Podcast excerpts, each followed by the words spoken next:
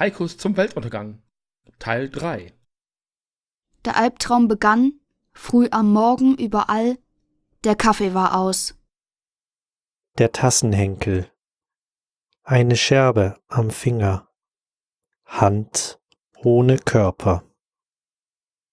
Oh, Ausschlag am Bein.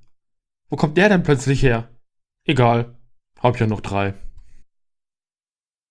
Entschlaft in Frieden. Schmerz macht auch vor Schlaf nicht halt. Auferstehung nervt. Die ganze Scheiße kann nicht so weitergehen. Beenden wir sie. Ein Stoß, Game, Satz, Sieg. Das schwarze Loch schluckt alles. Planetenbillard. Wurzeln recken sich, Äste rau an deinem Hals. Der Wald schlägt zurück. Weißt du noch damals? Wir saßen am Vulkanrand. Er blubberte nur. Katze geschlachtet. Pentagramm aus Rattenblut. Gesundheitsamt klopft.